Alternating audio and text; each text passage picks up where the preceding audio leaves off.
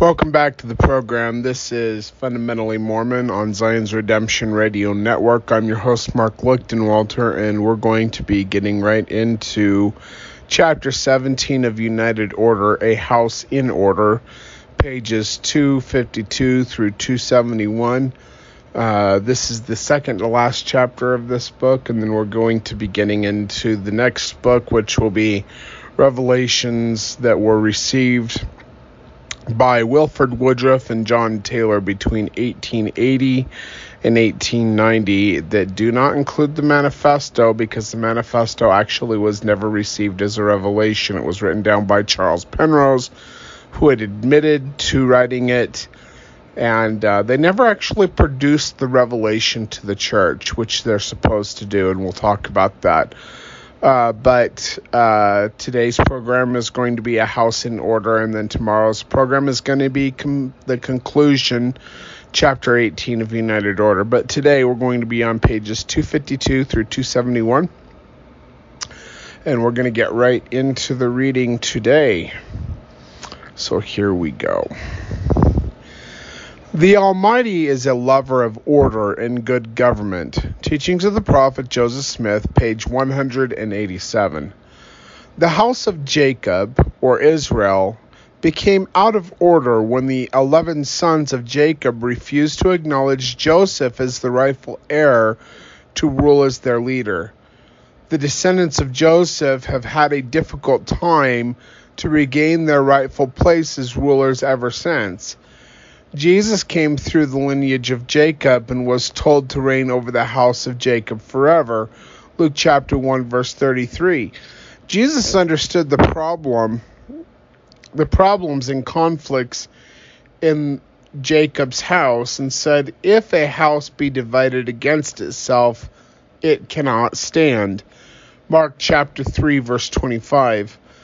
Also, there was the influence of filthy lucre, which he denounced by saying, My house shall be called of all nations a house of prayer, but ye have made it a den of thieves. Mark chapter 11, verse 17.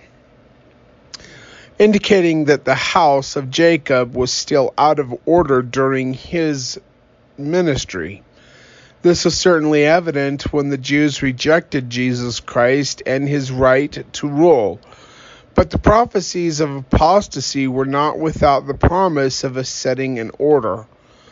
Paul, the apostle, reiterated the prophecy of Jeremiah when he said in this, we're on page 253 at 4%, Behold, the day cometh, saith the Lord, when I will make a new covenant with the house of Israel and with the house of Jacob, or Jacob not according to the covenant that I made with their fathers in the days when I took them by the hand to lead them out of Egypt, because they continued not my covenant. And I regarded them not, saith the Lord. For this is the covenant that I will make with the house of Israel.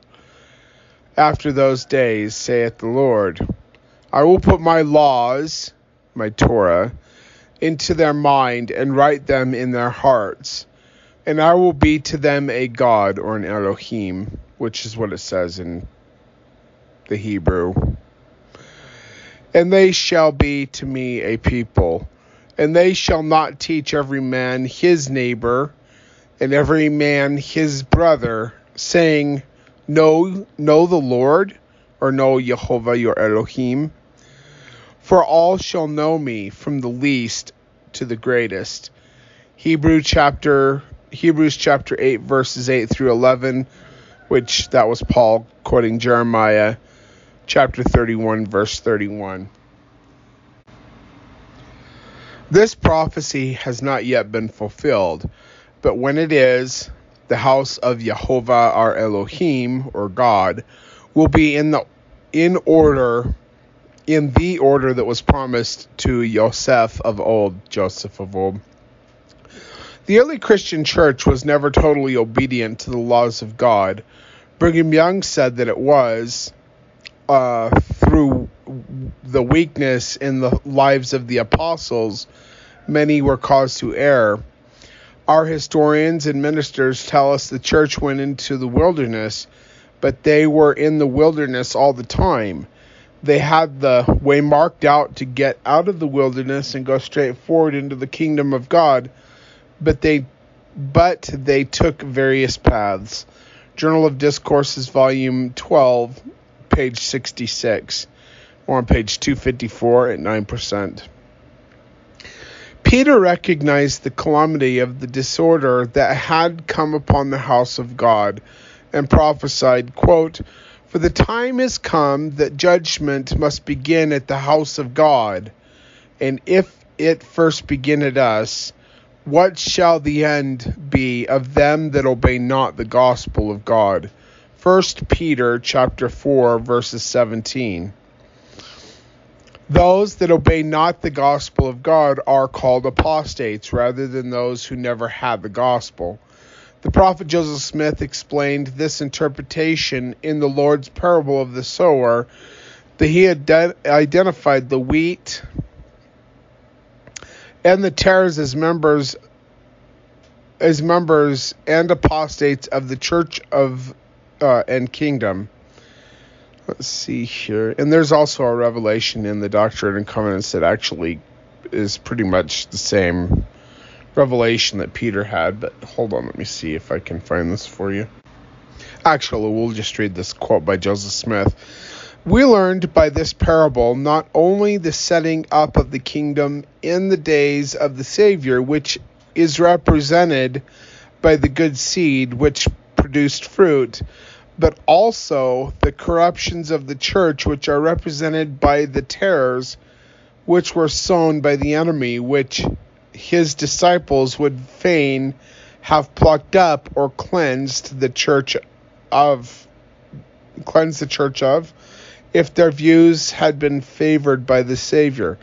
But he, knowing all things, says not so, as much as to say, you your views are not correct. The church is in its infancy, and if you take this rash step, you will destroy the wheat or the church with the tares. Therefore, it is better to let the, them grow up together until the harvest or the end of the world, which means the destruction of the wicked, which is not yet fulfilled, as we shall show hereafter in the Saviour's explanation of the parable which is so plain that there is no room left to uh, for I don't know what this word is dubiety of mind. I think that's uh, double mind, but that's anyway. That's teachings of the prophet Joseph Smith, page 98. And one thing that I want to say before we continue on with the reading, uh, we'll be on page 255 at 14%. The wheat and the tares, they all think they're wheat.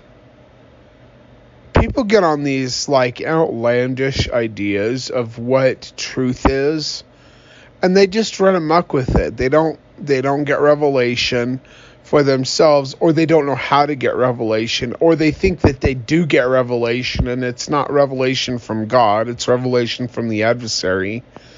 You know, it's it's uh, it's sad, and I I I am seeing it uh, in the church, and I'm seeing it in groups that are breaking off from the church. You know, and they teach these these true doctrines, and they teach these false doctrines, and they mingle it all up together, and it's the doctrines of men mingled with Scripture, and it's disgusting. And these these people who think that they're that they are wheat and that they're going on this righteous journey and they're, you know, doing everything right. You know, I try to tell them, you guys need to read these scriptures better. This is not saying what you're saying it says. And I'm specifically speaking of two different groups, but I'm not gonna I'm not gonna say what their names are right now. But but if they listen to this program and they know what I'm talking about, they should know who they are. But um, one of the groups, actually two of the groups, talk about Section 124 a lot, and they uh, they say that Jesus Christ took the Melchizedek priesthood away from the church, and that the church at the Isaac Morley farm was demoted to the um, to a lower level of the priesthood because uh, they can't show a revelation where that, that actually happened. Oh, they can talk about it all they want, but they can't actually show that thus saith the Lord Revelation. All they can do is twist section 124 out of order. And uh, because section 124 has Jesus talking to Joseph Smith about the fullness of the priesthood, they say, oh, that means that Jesus took it away. And the fullness of the priesthood is the Melchizedek priesthood. But it's not. Jesus clearly says in section 124 build a temple, build a house in my name. In whose name? In Jesus' name, whereby the Most High can come dwell therein, that he. Now, who's talking? It's Jesus Christ speaking to Joseph Smith. He's not saying that I might come and restore that which was lost unto you, even the fullness of the priesthood. He's saying that you, or that he, I'm sorry, that he, a third person, who is called the Most High, can restore the fullness of the priesthood. Now, Zechariah chapter 4, verse 14 clearly speaks of the two anointed ones, or the two Mashiachs of God and the Lord of the whole earth, who is the Father. Jesus in section 124 is telling Joseph Smith to build a temple whereby the Most High, who is the Father, can come restore that which was lost unto you or that which was taken away, even the fullness of the priesthood. Now they'll say the fullness of the priesthood is the Melchizedek priesthood. But the Father cannot come restore the fullness of the priesthood if that's the Melchizedek priesthood because you have to have the Melchizedek priesthood to come into the presence of the Father. It's something more. The fullness of the priesthood is something that you receive. So you receive the laying on of hands for the Melchizedek priesthood, and they have then you have it sealed upon you by the Father Himself. That's the fullness of the priesthood. And the saints were not obedient. They never finished the temple in Nauvoo, so they never received the fullness of the priesthood. And all the things that Jesus said would happen if they did finish the temple, none of that ever happened. And don't tell me it was restored in the red brick store because Jesus said that it needed to be restored in the temple by the Most High, not by Joseph Smith giving an endowment. And anyway, the endowment's preparatory it's it's to prepare you to receive the real endowment, which is an endowment of power. So, but anyway, going back, uh, these people teach that the, the Melchizedek priesthood was taken off the earth and the church was rejected. Now, Jesus in section 124 does say if they don't do what he says, he will reject them as a church with their dead. And all the stuff that he said would happen if they were rejected is actually what happened and everything that he said would happen if they were accepted and they were obedient, none of that stuff happened. So Jesus Christ told them they would be rejected, and you know what? The Father did reject them. The Father rejected them. Now, in 3rd Nephi, it talks about the church of the Father. That's what that's talking about. Jesus Christ still accepted them for the preparatory uh, gospel, but but they had the Melchizedek priesthood. They continue to have it. That was never taken away from them, regardless of what Denver Snuffer or I'll just name drop Phil Davis says. And you know, I've tried to talk to both of these men, and all they do is ignore me over the whole situation. Um, but but um, they're trying to move on the, in this movement against the LDS church, saying the church was rejected. And I agree with them in that, but I do not agree with them that the Melchizedek priesthood was taken off the earth. And um, well, one of the groups claims that Joseph Smith's going to come back, and that oh, and then the other thing they're doing right now is they're making a movie because they did forensics ballistic investigations about muzzle balls being shot into Hyrum's head and just a whole bunch of other stuff, and it couldn't have been pepper shot, and it couldn't have been a ball, and it couldn't. Because his head would have blown off. And this means, for some reason, that Brigham Young killed him. And even though Brigham Young was in New England, not in Nauvoo or Carthage, Illinois, when Joseph died, you know, and it's just it's just stupid. Now I used to have a huge problem with Brigham Young because I found out some things that he did, which I do not like, and I started to have a, a you know a huge problem with Brigham Young, and God told me basically to lay off Brigham Young, that he was His servant, um, but he was not the Lord's anointed, but he was His servant, and he did the best that he could with a wicked and disobedient uh, saints that went into the wilderness and all of that. So I'm not going to throw Brigham Young under the bus like these other people, like Denver Snuffer and Phil Davis do, because I've gotten correction from God on the matter. But I'm I'm also not going to say that Brigham Young was the Lord's anointed because he wasn't.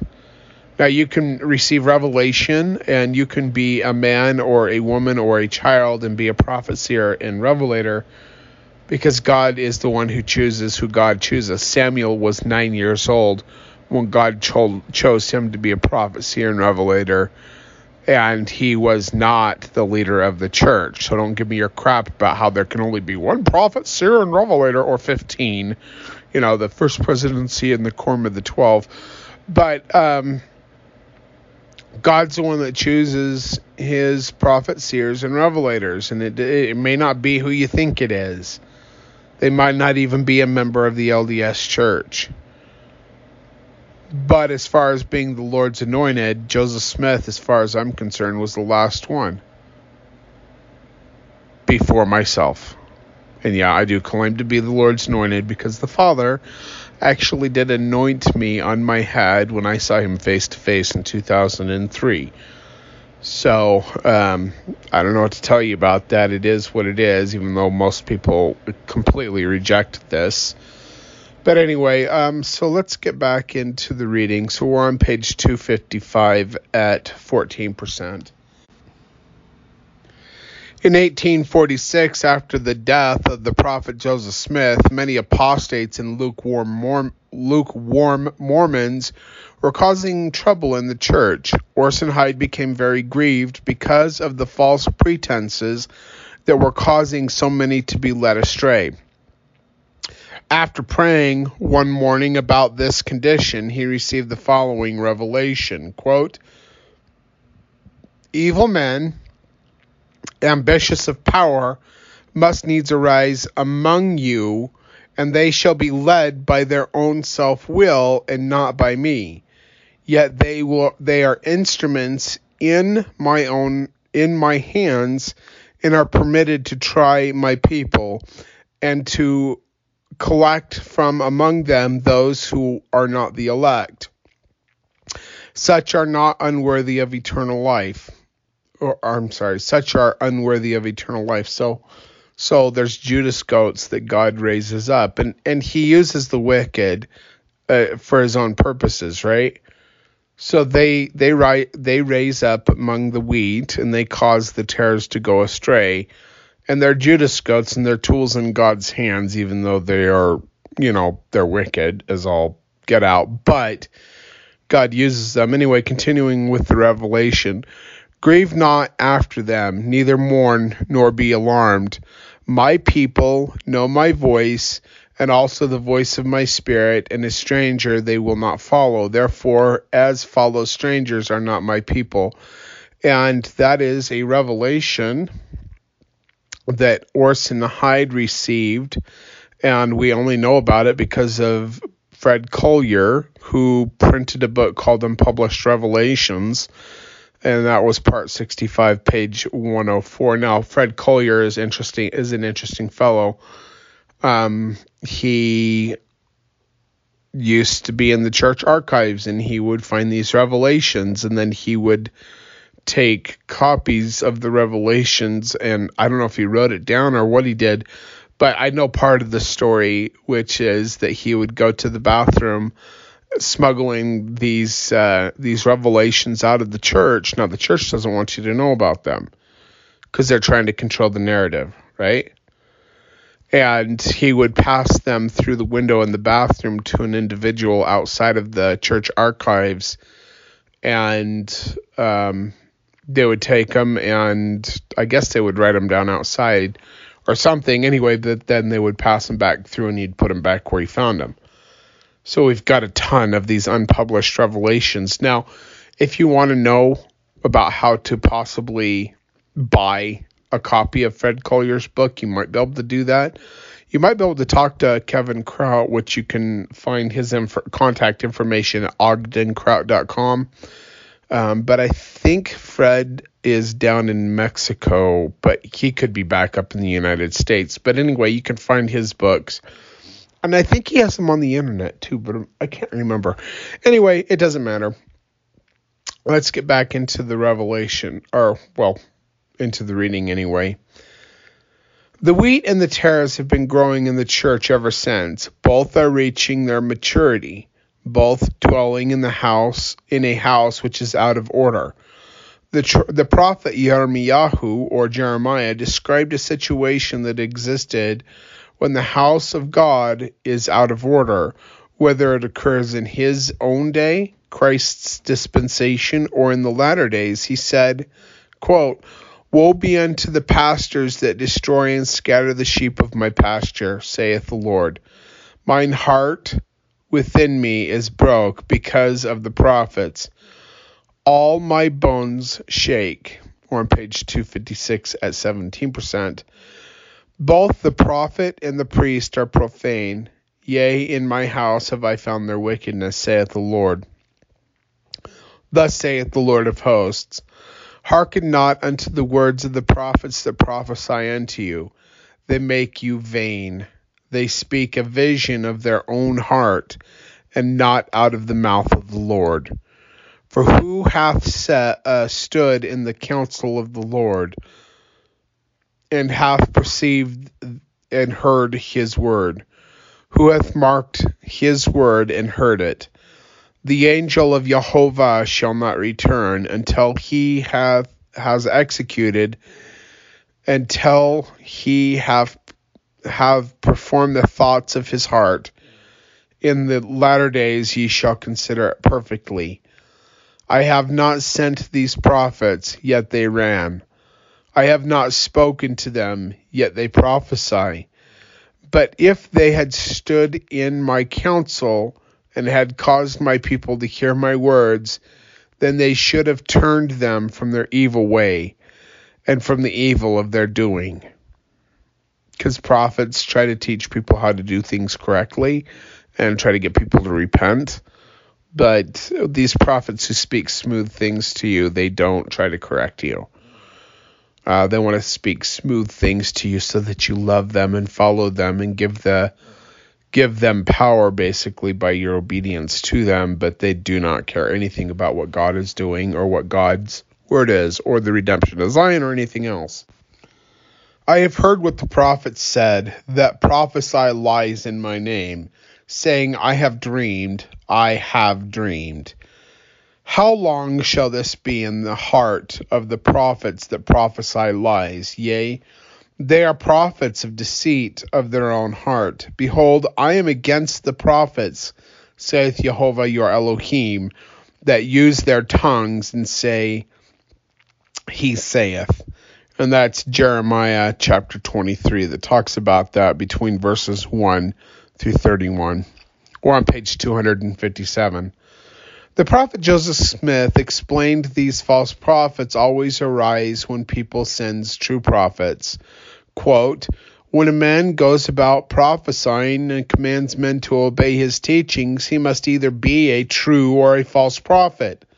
False prophets always arise to oppose the true prophets, and they pro- they will prophesy so near, very near the truth that they will deceive almost the very chosen ones. Teachings of the Prophet Joseph Smith, page 365. Now, I was talking to Kevin a couple months ago, Kevin Kraut, and actually, it was probably more like four or five, maybe even six months ago.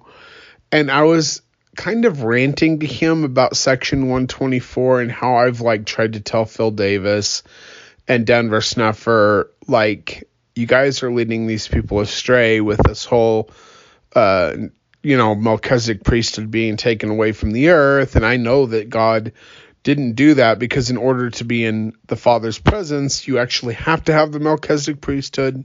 And uh, in 95, I was in the presence of the Father in the Spirit in the uh, Holy of Holies of the Father in the northeast. Well, it's in the uh, the east tower of the Salt Lake City Temple, the middle tower. And uh, God told me actually in that place that I would be his prophet when he returned, when Jesus returned, which at the time I was Baptist and I was very confused by that. But the, the Holy Spirit was so, so strong the power of God's love was overwhelming in that place, and I didn't even know what to think because, like, I was completely anti-Mormon at the time. But then in ninety, well, in two thousand and three, I was actually caught up to the mountain of the house of of the Lord, which is in the top of Mount Vashel, on the city of e- or the city of well, I don't know what you call it. It's the city of Enoch, but it's not in the city of Enoch. It's outside of the city of Enoch, and it is upon the landmass that was taken when Enoch and his city were taken away from the earth. And there's a mountain, and on top of that mountain, which is called Mount Vashel, is the house of, of the Father. And I went in that house. I was taken up in the flesh, and I saw the Father face to face and I embraced him and I saw Jesus Christ face to face and I embraced him as well. And in order for that to have happened, I had to have the Melchizedek priesthood. So this whole crap about, you know, about Jesus somehow taking the Melchizedek, it's just, it's a twisting and a lie of the devil about uh, true revelation, which is section 124. But Denver Snuffer and um, Phil Davis want to go along this route because they are Judas goats. And they drive me insane, but God tells me that, you know what, people, you know, He's going to use them to. So the wheat, they can either come out and be part of the setting in order, but Satan, when God raised me up, He raised up Denver Snuffer almost the exact same time. And he's raising up other individuals who are Judas goats who are leading people astray with false information, who will not repent, who have uh, I have tried to set straight, and they just they don't listen, right? So um, they're Judas goats.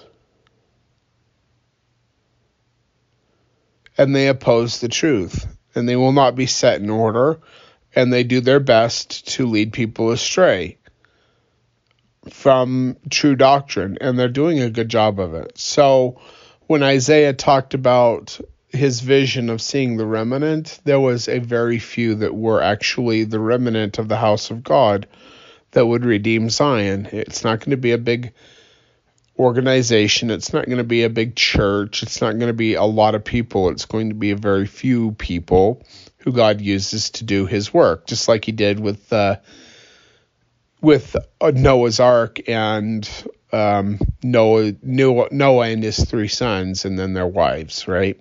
So eight people all all together. And these Judas goats, they lead people astray, and they don't even realize that they're doing it. They think that they're so right you know but in second thessalonians chapter 2 we we see that there's a principle that um well let me see if i can find it here for you. Hold on. Okay we're going to read uh, the first part of this chapter which prophecy is being fulfilled at this time but there's a principle i also want you to glean from this revelation. So we'll be in second uh, thessalonians chapter 2 and this is paul speaking to the Thessalonians, Now we beseech you, brethren, by the by the coming of our Lord Jesus Christ, and by our gathering unto him, that ye be not so soon shaken in mind, or be troubled neither by spirit, nor by word, nor by letter, as from us, as that the day of the Lord is at hand. Let no man deceive you by any means, for that day shall not come except there come a falling away first, and the man of sin be revealed, the son of perdition. Now, he's speaking of the day of the Lord, which has not happened yet. He's saying that there is a time which will come first, which will be the falling away, and that a man of sin be revealed, the son of perdition. Now, in order to become a son of perdition, you have to be a, a prophet. You have to have had the truth given to you, and you have to fall from that in order to become a son of perdition. I could become a son of perdition.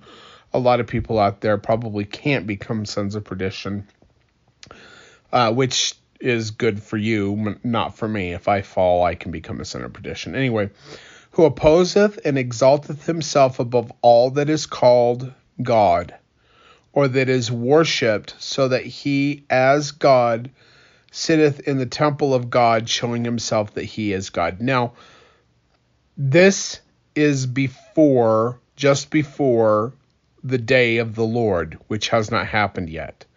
So, this individual who opposeth and exalteth himself above all that is called God, or that is worshipped, so that he, as God, so he's he lifts himself up to be worshipped like God is, and he sits in the temple of God, showing them himself that he is God.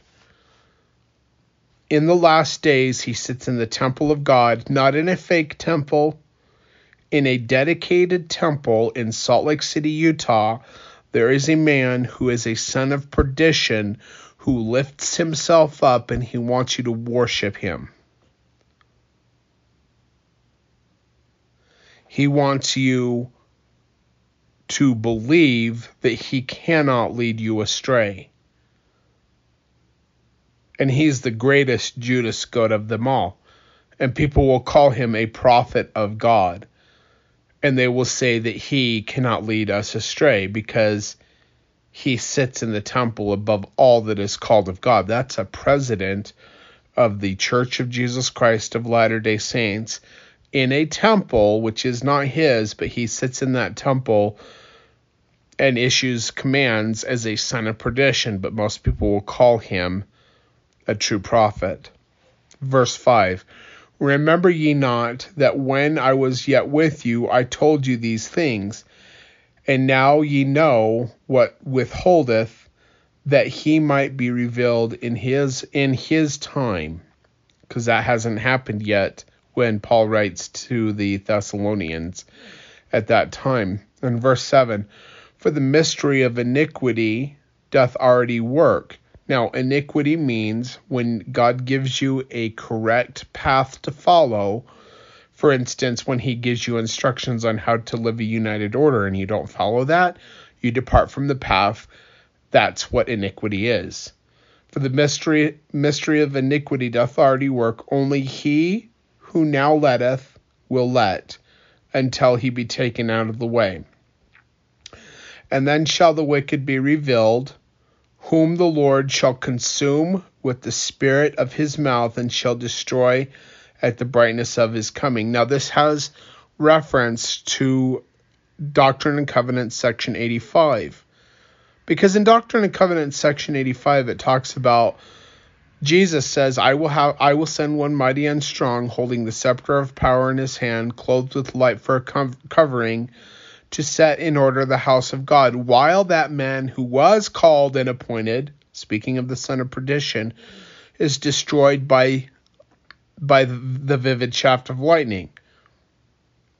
That is a president of the church who you follow as a son of, who is a son of perdition, who you proclaim to be a prophet of God, who leads the people in iniquity or leads them astray from the truth of Zion's redemption.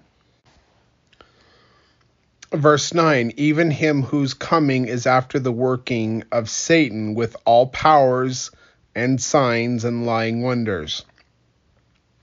And with all deceivableness of unrighteousness in them that perish. It's talking about those who follow him, who believe that he is a prophet, seer, and revelator, but he is a son of perdition, and they hold him up as a prophet who cannot lead them astray even though he leads them in iniquity away from the truth. Because they received not the love of the truth that they might be saved. Because they don't care about the truth, they only care about their culture, their their club that they have as Mormons, as members of the Church of Jesus Christ of Latter-day Saints, and they lift themselves up in the pride of their heart, their hearts, because they are the one true church. But they are being, being led in unrighteousness because they do not love the truth of the restoration that they might be saved. And for this cause, God shall send them strong delusion that they should believe a lie.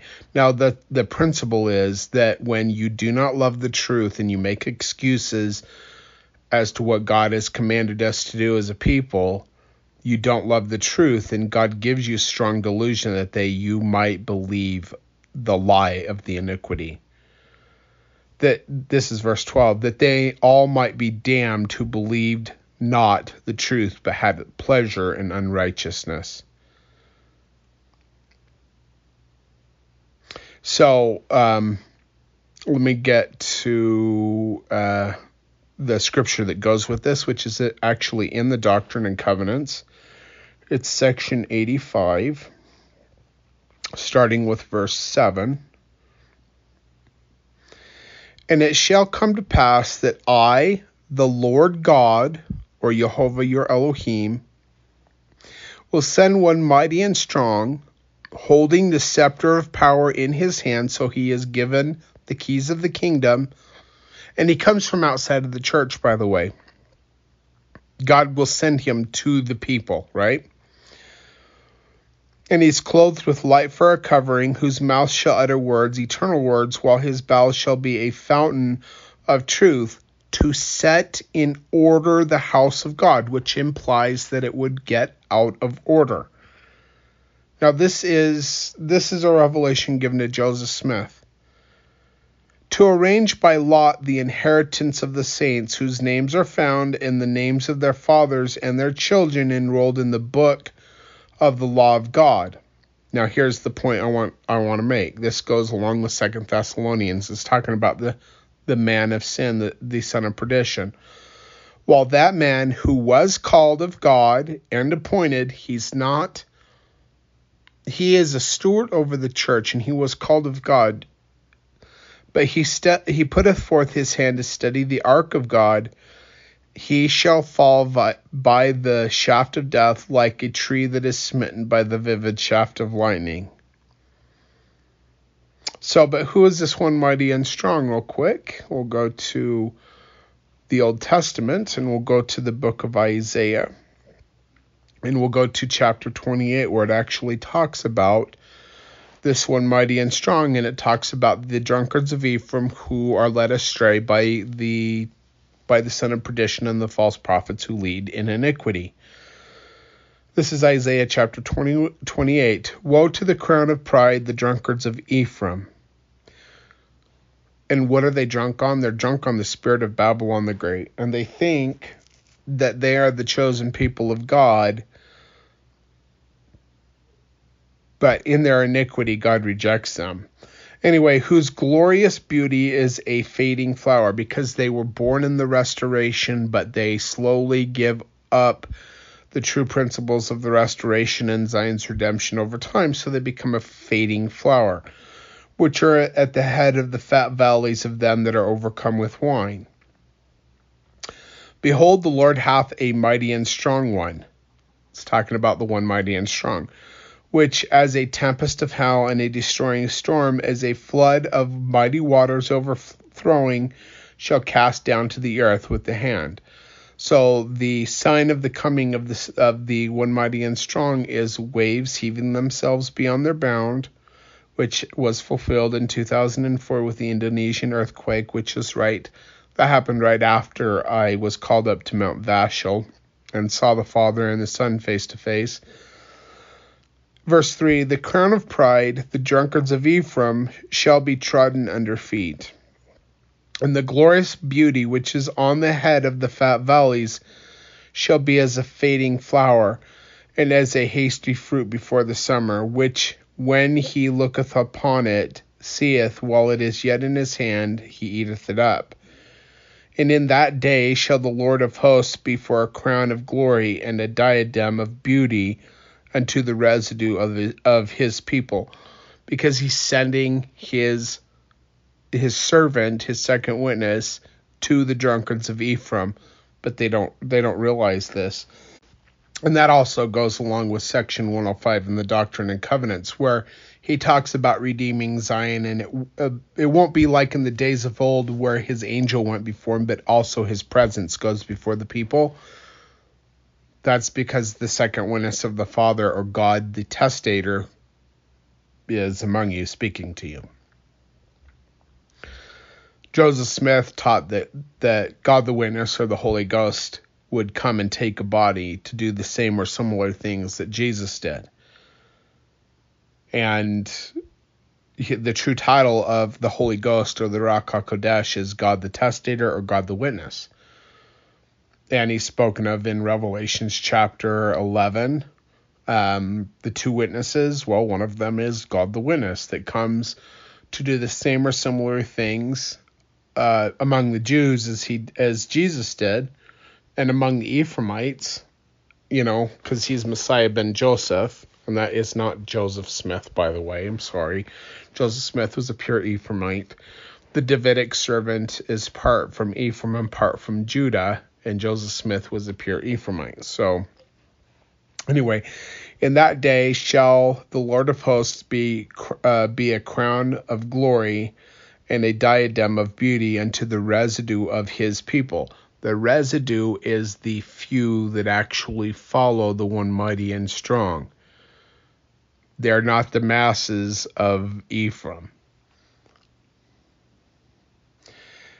And for a spirit of judgment to him that sitteth in judgment, for strength to them that shall turn to the battle gate. These people who follow the one mighty and strong who is the Davidic servant, who is Messiah ben Joseph, he's the one that sits in judgment. But the drunkards of Ephraim, but they have also they also have erred through wine and through strong drink are out of the way. The priest and the prophet have erred through strong drink and are swallowed up of wine. They are out of the way through strong drink. They err in vision and they stumble in judgment the strong drink that that Isaiah is speaking of is a metaphor for being drunk on the spirit of Babylon the Great. For all their tables are full of vomit and filth, filthiness, so there is no place clean, because they reject the meat of the gospel given to, to them uh, as part of the restoration on the earth and is needed for Zion's redemption. They just reject the meat of the gospel. They say, oh, this isn't important for us you know, and that's the United Order, plural celestial marriage, the law of adoption, uh, consecration, the Council of 50. They just reject over and over and over, and they speak smooth things to you.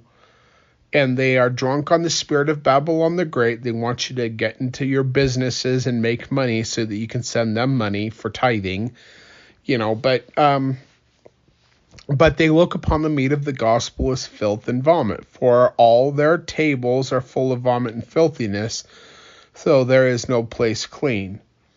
And then the one mighty and strong says in verse 9, Whom shall he teach knowledge? Or God says that, but this is talking about the one mighty and strong. And whom shall he make to understand doctrine? Them that are weaned from the milk and drawn from the breast, people who are ready to hear and learn of the meat of the gospel, not only to hear, but to obey and do, the Shema. You must hear him who is sent to you and obey him that gives you the word of God. That's the Shema. And the people that he goes among, the drunkards of Ephraim, and he teaches they who are weaned from milk and drawn from the breast. For precept must be upon precept, precept upon precept, line upon line, line upon line, here a little and there a little. For with stammering lips and another tongue he will speak to his people. So people will say, This is different than what we've heard before. And he might not speak the greatest, but we're going to listen to him, but he will speak to his people. And he will teach them line upon line, precept upon precept over the course of years. He will continue to teach the people, and eventually people will get it.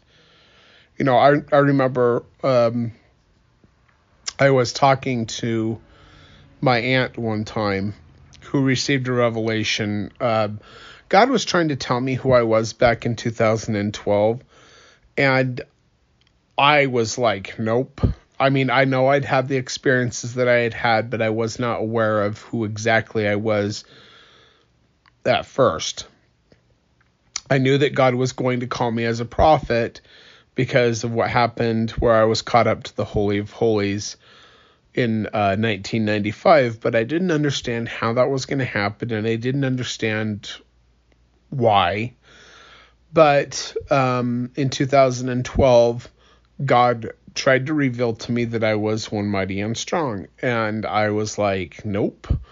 And um, my aunt received a revelation, and she kept telling me, You're the one mighty and strong. And I was like, uh, No, that's crazy. And even my wife Kim and I would joke about, yeah, that's nuts. I'm not the one mighty and strong. But um, God revealed it to my aunt because I was just rejecting it. I was like, nope, that's that's a that is a revelation from the devil, and I'm not even going to listen to it until the point where I was uh, weeping before the Lord, and He commanded me to kneel down before Him, and He said, "Ask me who you are." And I said, Father, who am I? after I was broken down. And he showed me a vision of the preexistence where he showed um, a platform in front of a large group of people, huge, the host of heaven. And in front of the uh, these three individuals who were God the witness, or God the the creator, God the redeemer, and God the witness, who is the Father, the Son, and the Holy Ghost for this earth. Because there's uh, there are I don't want to get into that. But anyway, but there were 12 who were before them who were mighty and strong.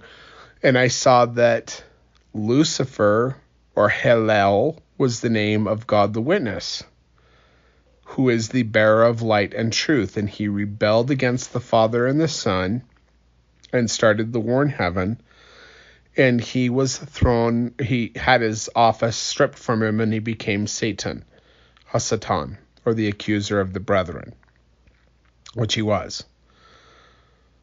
And so, isn't that crazy? Like, that he was who he was. And I know that sounds nuts to most people, but it is the truth. It's what God showed me. And God showed me that he, uh, the Father and the Son, went among the mighty and strong ones who were left, who were about half of them, because the other ones fell with, with Lucifer when he became Satan. They were cast out with him. And I was the one chosen from the quorum of, of the mighty and strong ones to take the place of, of the witness. That's why I have seen the Father and the Son. That's why the Father himself has laid his hands on my head to commence the work of the Father. And that's why I am the witness that I claim to be. And also one mighty and strong. And um, it was interesting because uh, I I had this individual who was a friend of my aunt's, and she would tell him things about me, and he would be on the program The Kingdom of God or Nothing, which was my old radio show that I started back in 2014. And one day he was listening, and the spirit became really strong, and my aunt could feel it, but it wasn't upon her, but she could still feel it. And she looked over, and this man by the name of Paul leaned forward with a big, his jaw dropped, and God told him that I was the one mighty and strong, the second witness of the Father. And it just blew his mind because I kept telling him who I was and uh, he wasn't sure, but he still listened, and God revealed it to him that I was exactly who he, who I say that I am, and he couldn't believe it. And um, let's see here. Anyway, I I just want to get back into the reading. I don't know why I needed to talk about all of that, but um We're on page 257. Hold on here. Anyway, but yeah, when God raises up a true prophet, he uh, Satan always raises up prophets that seem very close to the truth, and they will teach you so many true things, but they will lead you astray in, in key points of doctrine, like these individuals who continue to proclaim that uh, the Melchizedek priesthood was taken off the earth, even though that's not at all what Section 124 says.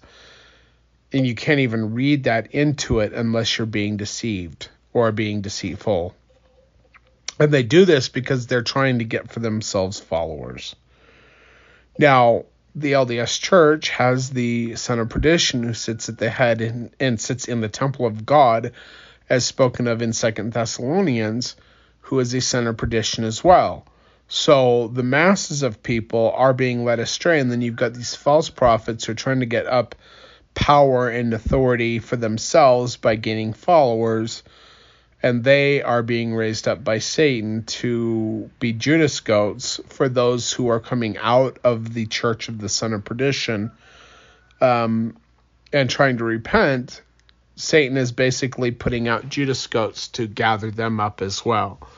So it's only a very small residue that that remains uh, that is actually going to be the ones that are going to redeem Zion and be obedient to what God has asked us to do. The prophet Joseph Smith explained that these false prophets always arise when God sends true prophets. Quote, when a man goes about prophesying and commands men to obey his teachings, he must either be a true or false prophet.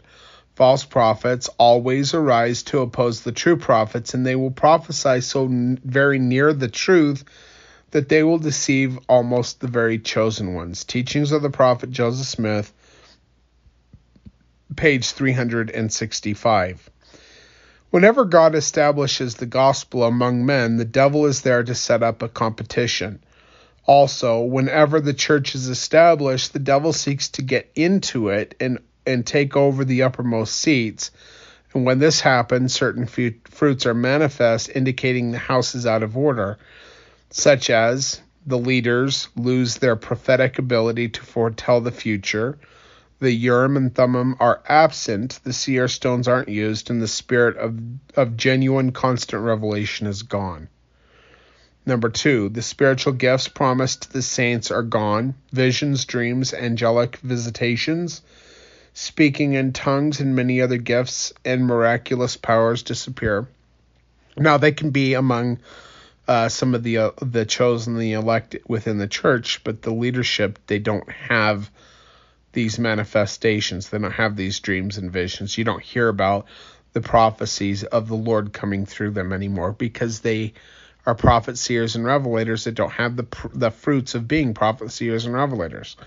Number three, principles of the gospel are changed, discontinued, or even opposed. Number three, principles of the gospel are changed, discontinued, or even opposed. For example, leaders and members alike are not concerned with united orders or the law of consecration, but they labor with the Gentiles for money and soon become like them because they're the drunkards of Ephraim. And also, it says here that principles uh, and doctrines are changed. Now, the church will teach you that the prophet cannot lead you astray. But Brigham Young was the leader of the church from what 1844 1845 until 1877 and he taught the adam god doctrine. He taught blood atonement. He taught plural celestial marriage.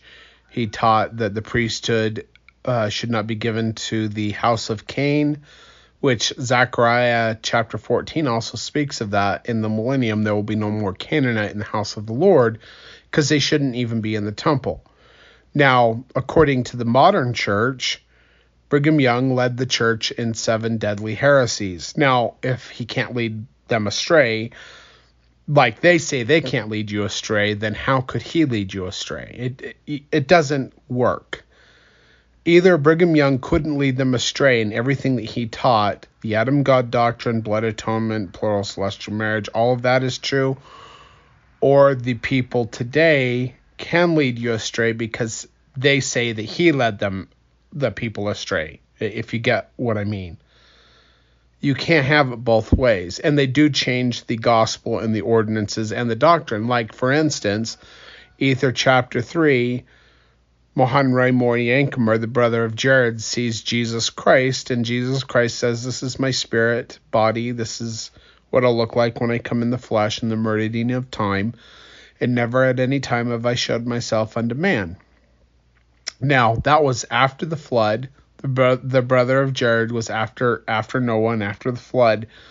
But the antediluvian people, many times, and many people, Adam, Methuselah, Enoch, Enoch walked with Jehovah face to face. But Jesus in Ether chapter 3 says this is the first time I've ever appeared to man. Now, the LDS Church once taught in the beginning of the Restoration that Jesus was the grandson of Jehovah. But now people want to say that Jesus and Jehovah are the same person, even though that contradicts Ether chapter 3, where Jesus says, I've never appeared to man before in the flesh. But we know that he appeared to Adam and to Methuselah and to Enoch and to many other people before the flood, before the brother of Jared was even ever alive on the earth. But the LDS Church will teach you that Jesus and Jehovah are the same person. That's a change of the doctrine. And that doctrine began to be changed shortly after the death of Brigham Young in the 1880s. Now, Brigham Young died in 1877, so in the 1880s, that doctrine started creeping up, and by the 1920s, James E. Talmage solidified it in his book Jesus the Christ. And now the LDS Church will teach you that Jesus and Jehovah are the same person, even though before that, in the days of Joseph Smith and Brigham Young, they would teach you that Jehovah and Jesus are not the same person. Anyway, we're on page 258. For the whole house of the Lord takes on the conditions, the likeness, and the customs of the rest of the world. That's why they're called the, the drunkards of Ephraim, because they're drunk on the spirit of Babylon the Great, because they become like Babylon the Great. Now, let me just say that the whore of the whole earth, the reason they're called a whore is because they were the bride of Christ. and instead of being the bride of Christ, they go whoring themselves off after another god, which is Babylon the Great. It's the church who becomes the whore of the whole earth. The Catholic Church did it. The early Christians, when they went whoring themselves off after the Roman Empire and the worldly ways of the, the, the ways of the world, they became the whore of the whole earth. They mingled themselves with with the world and with paganism, and you've got all these false traditions that come from apostate Christianity because they became they were the bride of Christ and they became the whore of the whole earth, and that's the apostasy that is spoken of. And the LDS Church, when they are the bride of Christ and they go whoring themselves off after the ways of this world and become the drunkards of Ephraim, they become the whore of the whole earth. the whole house of the Lord takes on the conditions, likeness, and customs of the rest of the world.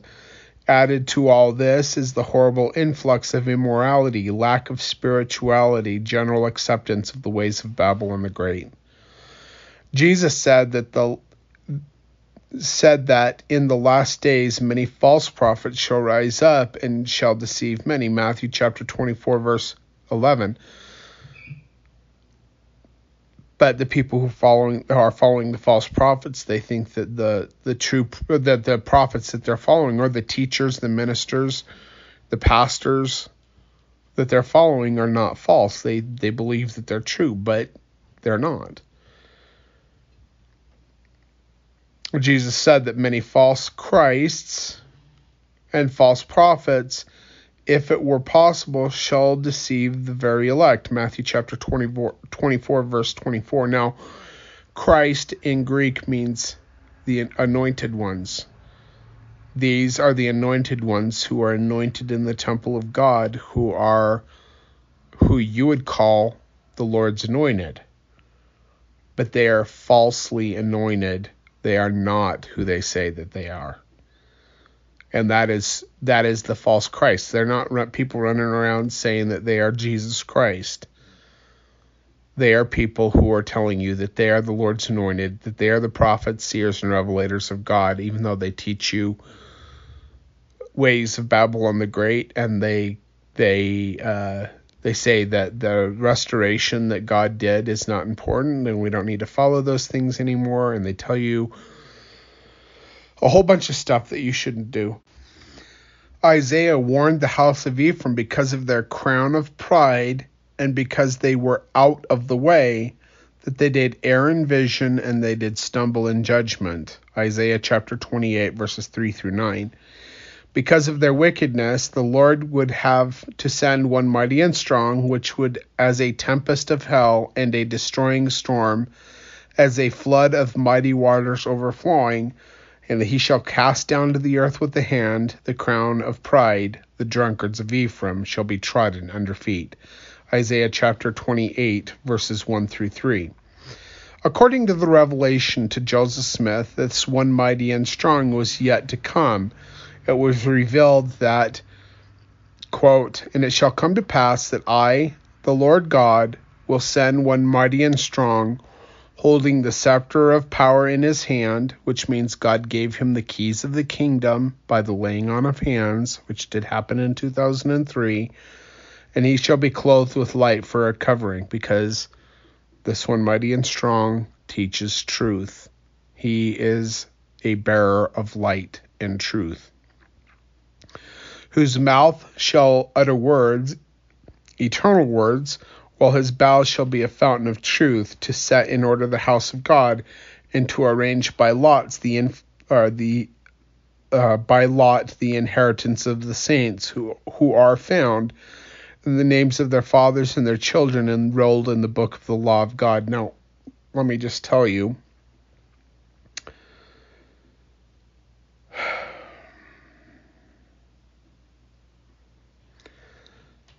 According to Isaiah chapter 28, he does this by teaching the drunkards of Ephraim who are weaned from the milk and drawn from the breast, people who are ready to hear the truth and they realize that, that there's something wrong.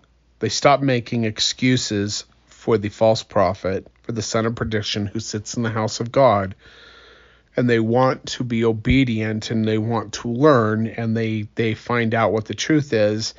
And over a period of time, they come out of their strong delusion. And the strong delusion is that they believe a lie that they all might be damned because they did not love the truth. People who do not love the truth make excuses as to why the truth doesn't have to be true today. Oh, that's for a different people. We don't have to worry about doing that. Zion's redemption isn't for now, it's for later. And it is for later, but we have to be obedient to God's laws now in order to become part of Zion's redemption. we're on page 259 of the United Order at 31%. And I think we're going to have to do two parts to this program today because I, I usually I've been reading these things and I've not been given a lot of commentary, but this is the point where commentary is important. While that man who was called of God and appointed, so that's the son of perdition that sits in the house of God, Second Thessalonians chapter two, he puts forth his hand to steady the ark of God, he shall fall by the shaft of death like as a tree that is smitten by the vivid shaft of lightning. Because he doesn't have the authority to study the ark. See, you can know everything that you're supposed to do. You can all of it, but you cannot set the house of God in order. It takes one who is mighty and strong to do that. And the reason why not just anybody can set the house of God in order, is because in the restoration, Joseph Smith was sealed up and he received his calling and election, which meant that he was sealed to the Father and to the Son. Through the law of adoption, you could be sealed to him, and that created a link between men on the earth, men and women on the earth, the children to the fathers, and the fathers to the children. That is from mortality to immortality, from earth to heaven. Joseph Smith was that link on the earth that connected them. That was the law of adoption, and that was done away with in uh, the 1890s by Wilford Woodruff, who, because of his falling away from the truth, received strong delusion, and he did away with things like the law of adoption. Because of iniquity among the saints and because uh, a breaking of priesthood chains, which I won't get into right now, God had to call one who was mighty and strong from the council of the twelve who were mighty and strong to become the witness of the Father, the second witness of the Father, Jesus Christ being the first. And in 2003, when the Father laid his hands upon my head, I was sealed up to the Father and became that link like Joseph Smith was in his day.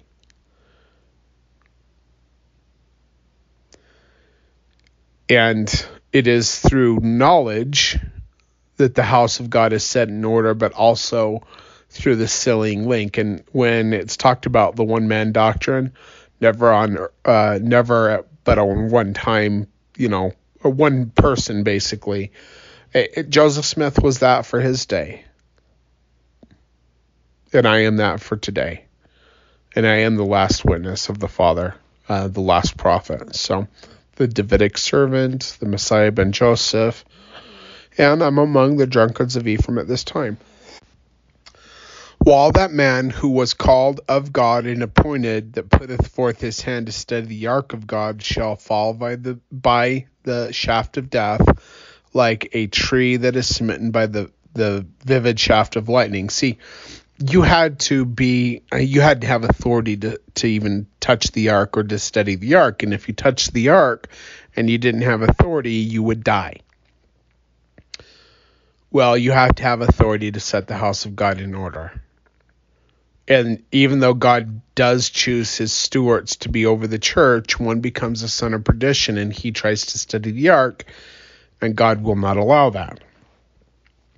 And all they who are not found written in the book of remembrance shall find none inheritance in that day, but they shall be cut asunder, and their portion shall be appointed them among the unbelievers, where there is wailing and gnashing of teeth. These people think that they're doing God a service, they think that they're being obedient, they think they're in the club of the one true church, and they're cut off because of their wickedness, because they do not obey God's commandments and they make excuses as to why things are not important anymore and they change the ordinances and they change the doctrines and they fall away. These things I say not of myself, therefore, after the Lord speaketh, he will also fulfill. And that's Doctrine and Covenants, section 85 verses 7 through 10, and that was given in 1832 by the prophet Joseph Smith. That's section 85. If you want to go read it, take a look at it. Since the house of God must be set in order, it is obvious that it would first be out of order. The Lord warned this people that such a thing would occur in this dispensation. And he said that it would be because liars and hypocrites shall be proven by them, which are the inhabitants of Zion and they who are not apostles and prophets shall be known. And even the bishop, who's the bishop of the whole church, who is a judge, and his counselors, if they are not faithful in their stewardships, they shall be condemned, and others shall be planted in their stead. That's Doctrine and Covenants, section 64, verses 39 through 40. Brigham Young appointed his, or Brigham Young pointed his finger at the saints and said, "Do do the Latter-day Saints live according to the light that has been exhibited to them. No, they do not. Journal of Discourses, Volume 12, page 66. And conditions are worse today than they were in his day. The Lord foretold of the time when the people of the church would fall into bondage, when he said, Behold, I say unto you, the redemption of Zion must needs come by power. Wherefore I will raise up unto my people a man who shall lead them like as Moses led the children of Israel. For ye are the children of Israel in the seed of Abraham, and ye must needs be led out of bondage by power and with a stretched out arm. And as your fathers were led at the first, even so, so shall the redemption of Zion be. And that is Doctrine and Covenants, section 103, verses 15 through 18. Now, there's a typo here. It says 163, but it's 103. So, um, also in these revelations, um, there were revelations that were spliced together, and you have to have discernment to know where one revelation ends and the other one begins.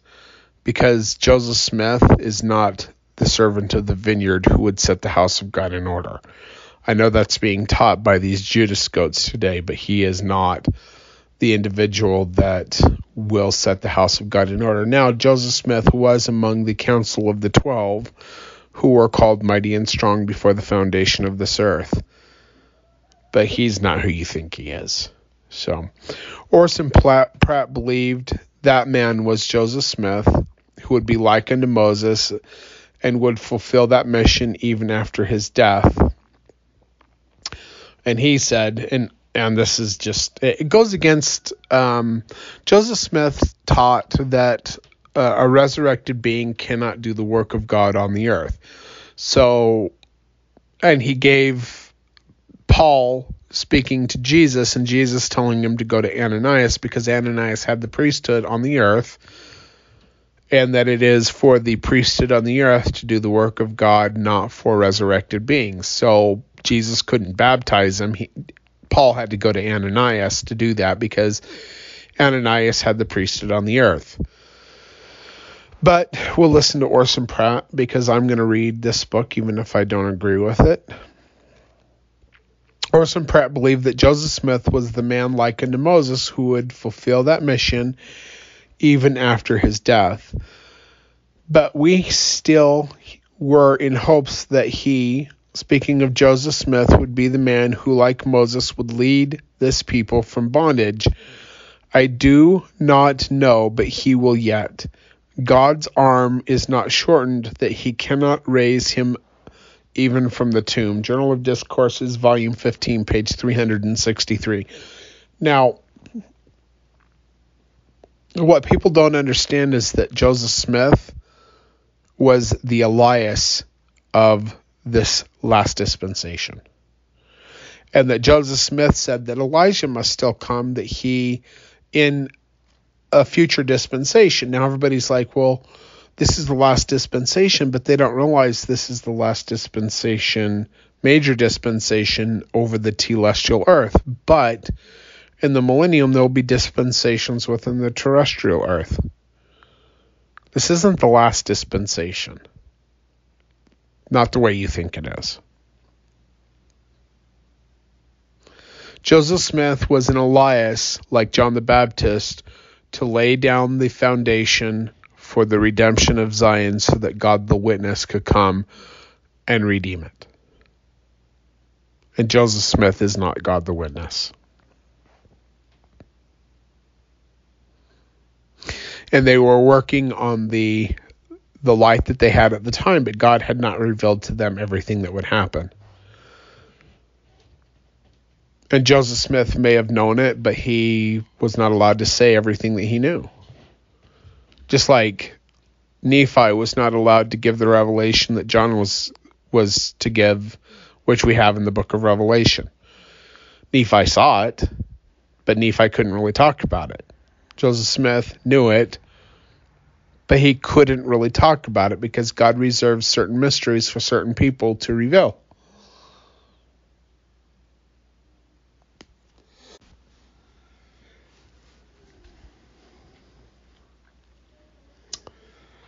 Okay, I just had to pause things and go uh, get my kids up because the um, well, I'm not going to get into it. Anyway, they had to get up.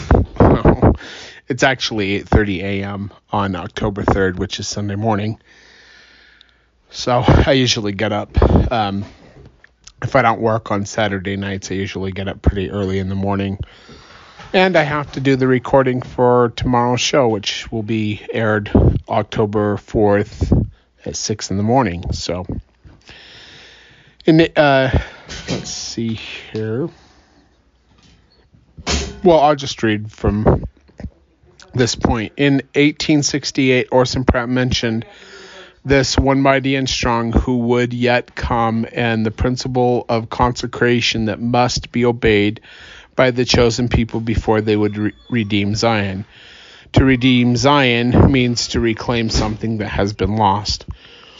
For thus saith the Lord God in one of the new revelations which he has given them according to the history of Joseph the prophet Behold, I will send one mighty and strong, clothed with light as a, as a garment, whose mouth shall utter words, eternal words, who and whose bowels shall be a fountain of truth, who shall divide to the saints their inheritance. He will se- he will send one ordained to this purpose to fulfill this particular duty, that the saints may receive their inheritance after they have consecrated everything in their possession.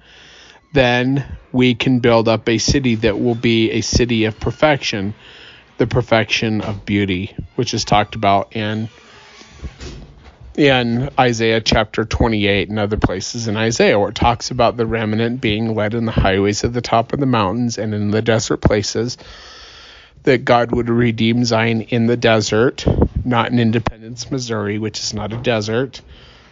Um, the geological indicators for for where Zion would be taken to in the wilderness don't even match Independence, Missouri, because the people were led into the wilderness because of their disobedience, and they would have to be uh, there would have to be a residue of the people who would be led by the one mighty and strong of the Davidic servant in the highways of the top of the mountains and in the desert places, and it'll be in the desert that Zion is born away from the destructions that are happening in the world. And it'll be a very, very small people that will actually redeem Zion at first. Parley P. Pratt received a revelation that Joseph Smith would yet stand in the flesh to finish his mission on the earth. And this contradicts former revelation because once a person is resurrected, they can no longer they can no longer do the heavy lifting that a man call, uh, called in the flesh has to do. They can assist in the work, like Peter, James, and John assisted in the restoration with Joseph Smith and Oliver, but they can't do the heavy lifting that Joseph Smith and Oliver had to do. So Joseph Smith, being no longer in mortality, can assist in the work, but he cannot do the heavy lifting.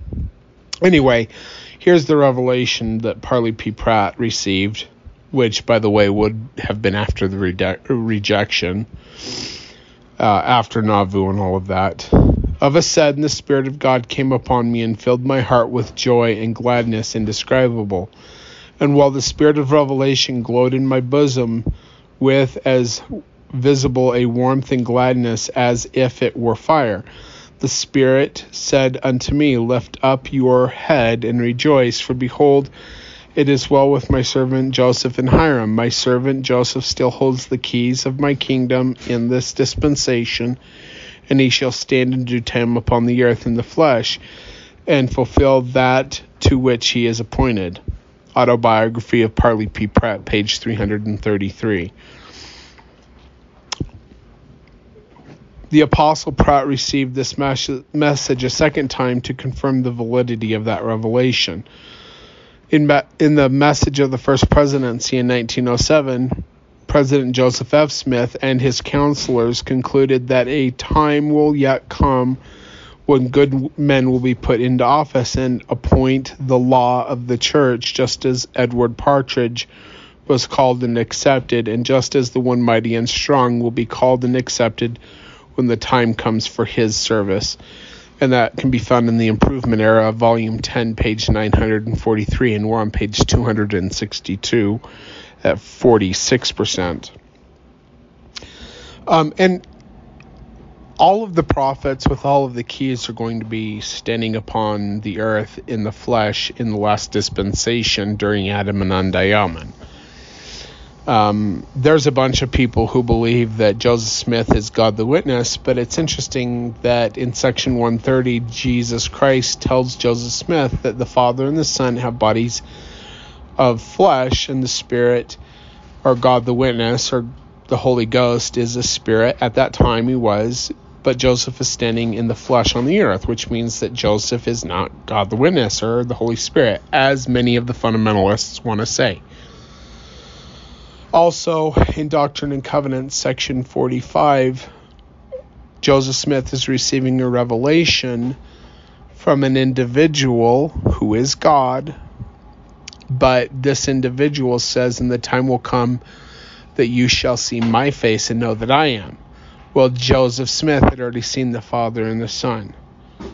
This was God the witness who had not appeared yet at that time to Joseph Smith.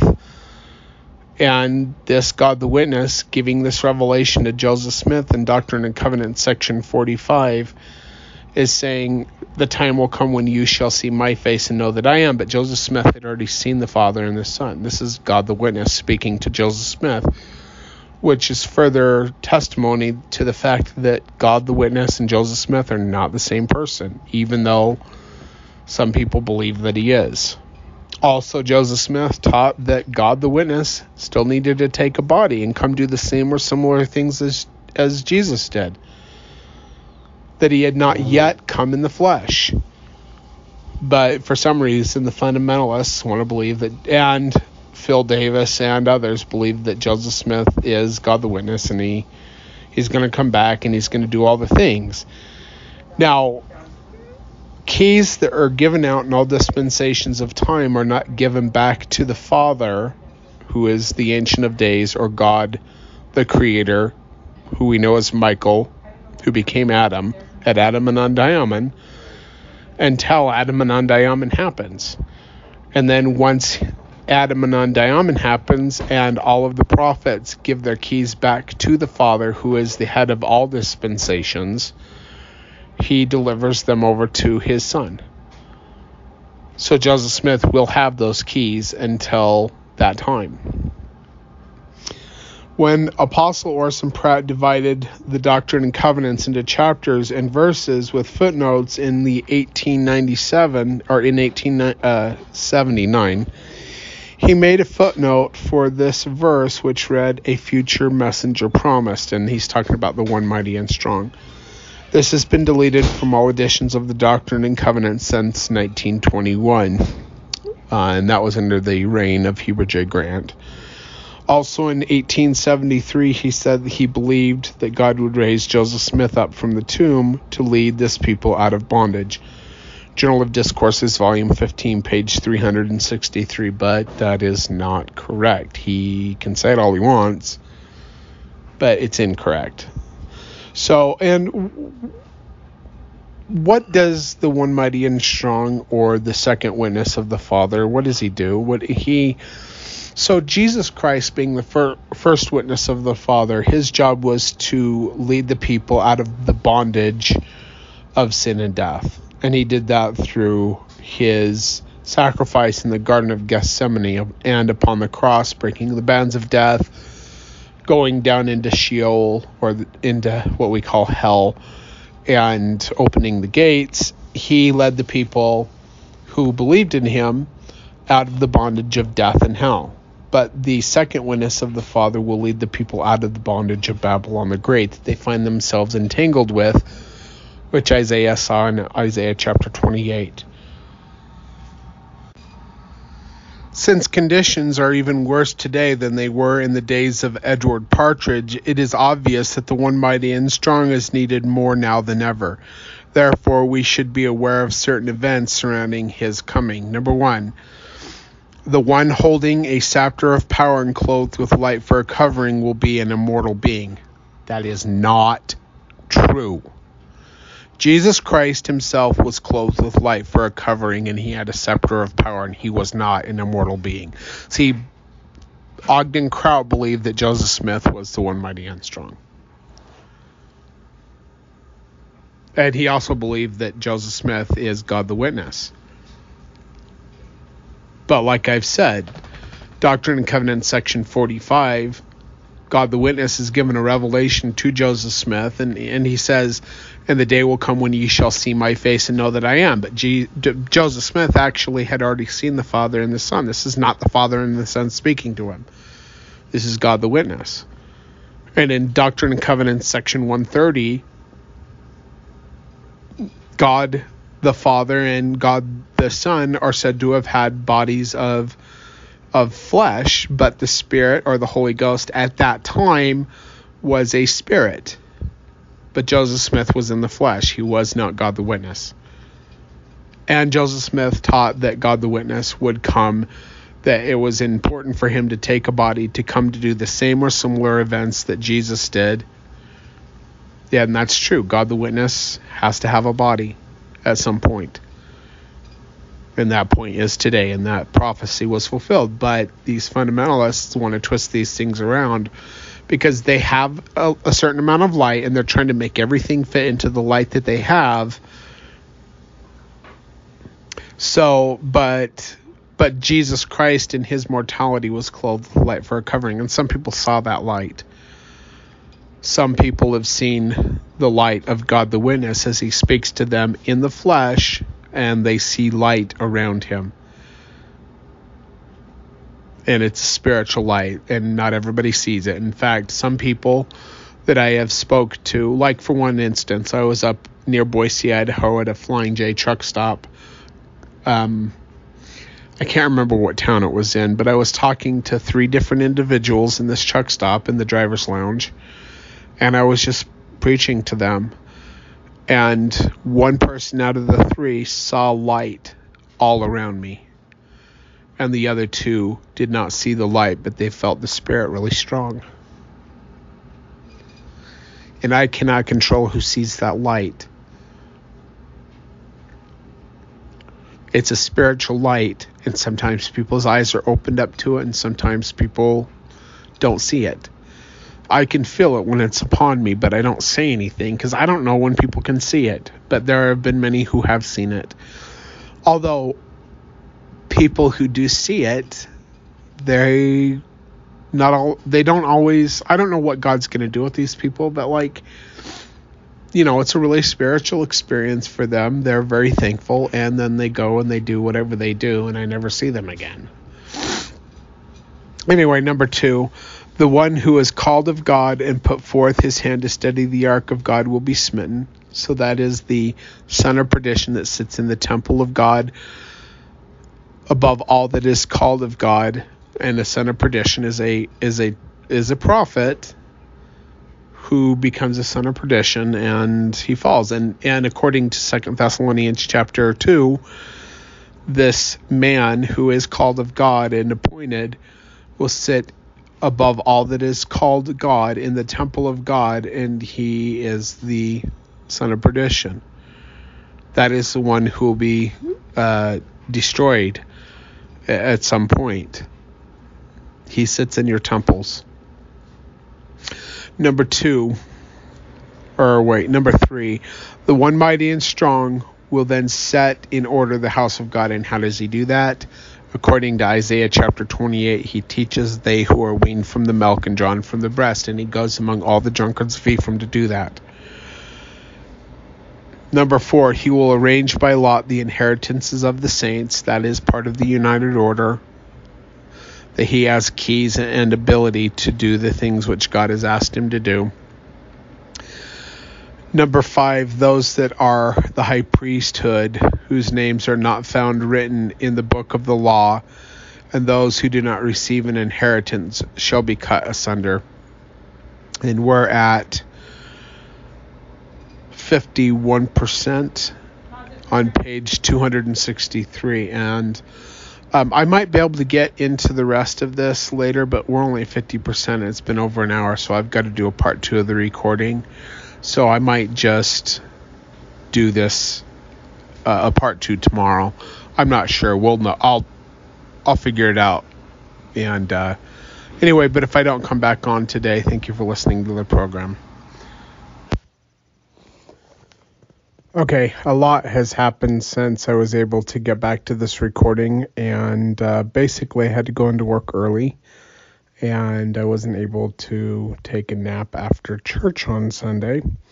So I am just going to have to do two parts to this chapter, and hopefully I can get the next part out on Tuesday, the 5th of October. And uh, we'll just be done with the program for today. So thank you for listening, everyone. I will be posting this in my different groups on Facebook and my different pages. Uh, you can find my main Facebook wall at facebook.com forward slash LAZURUS 1977. Thank you for listening and thank you for being patient with me as I am not able to finish the rest of this recording for today.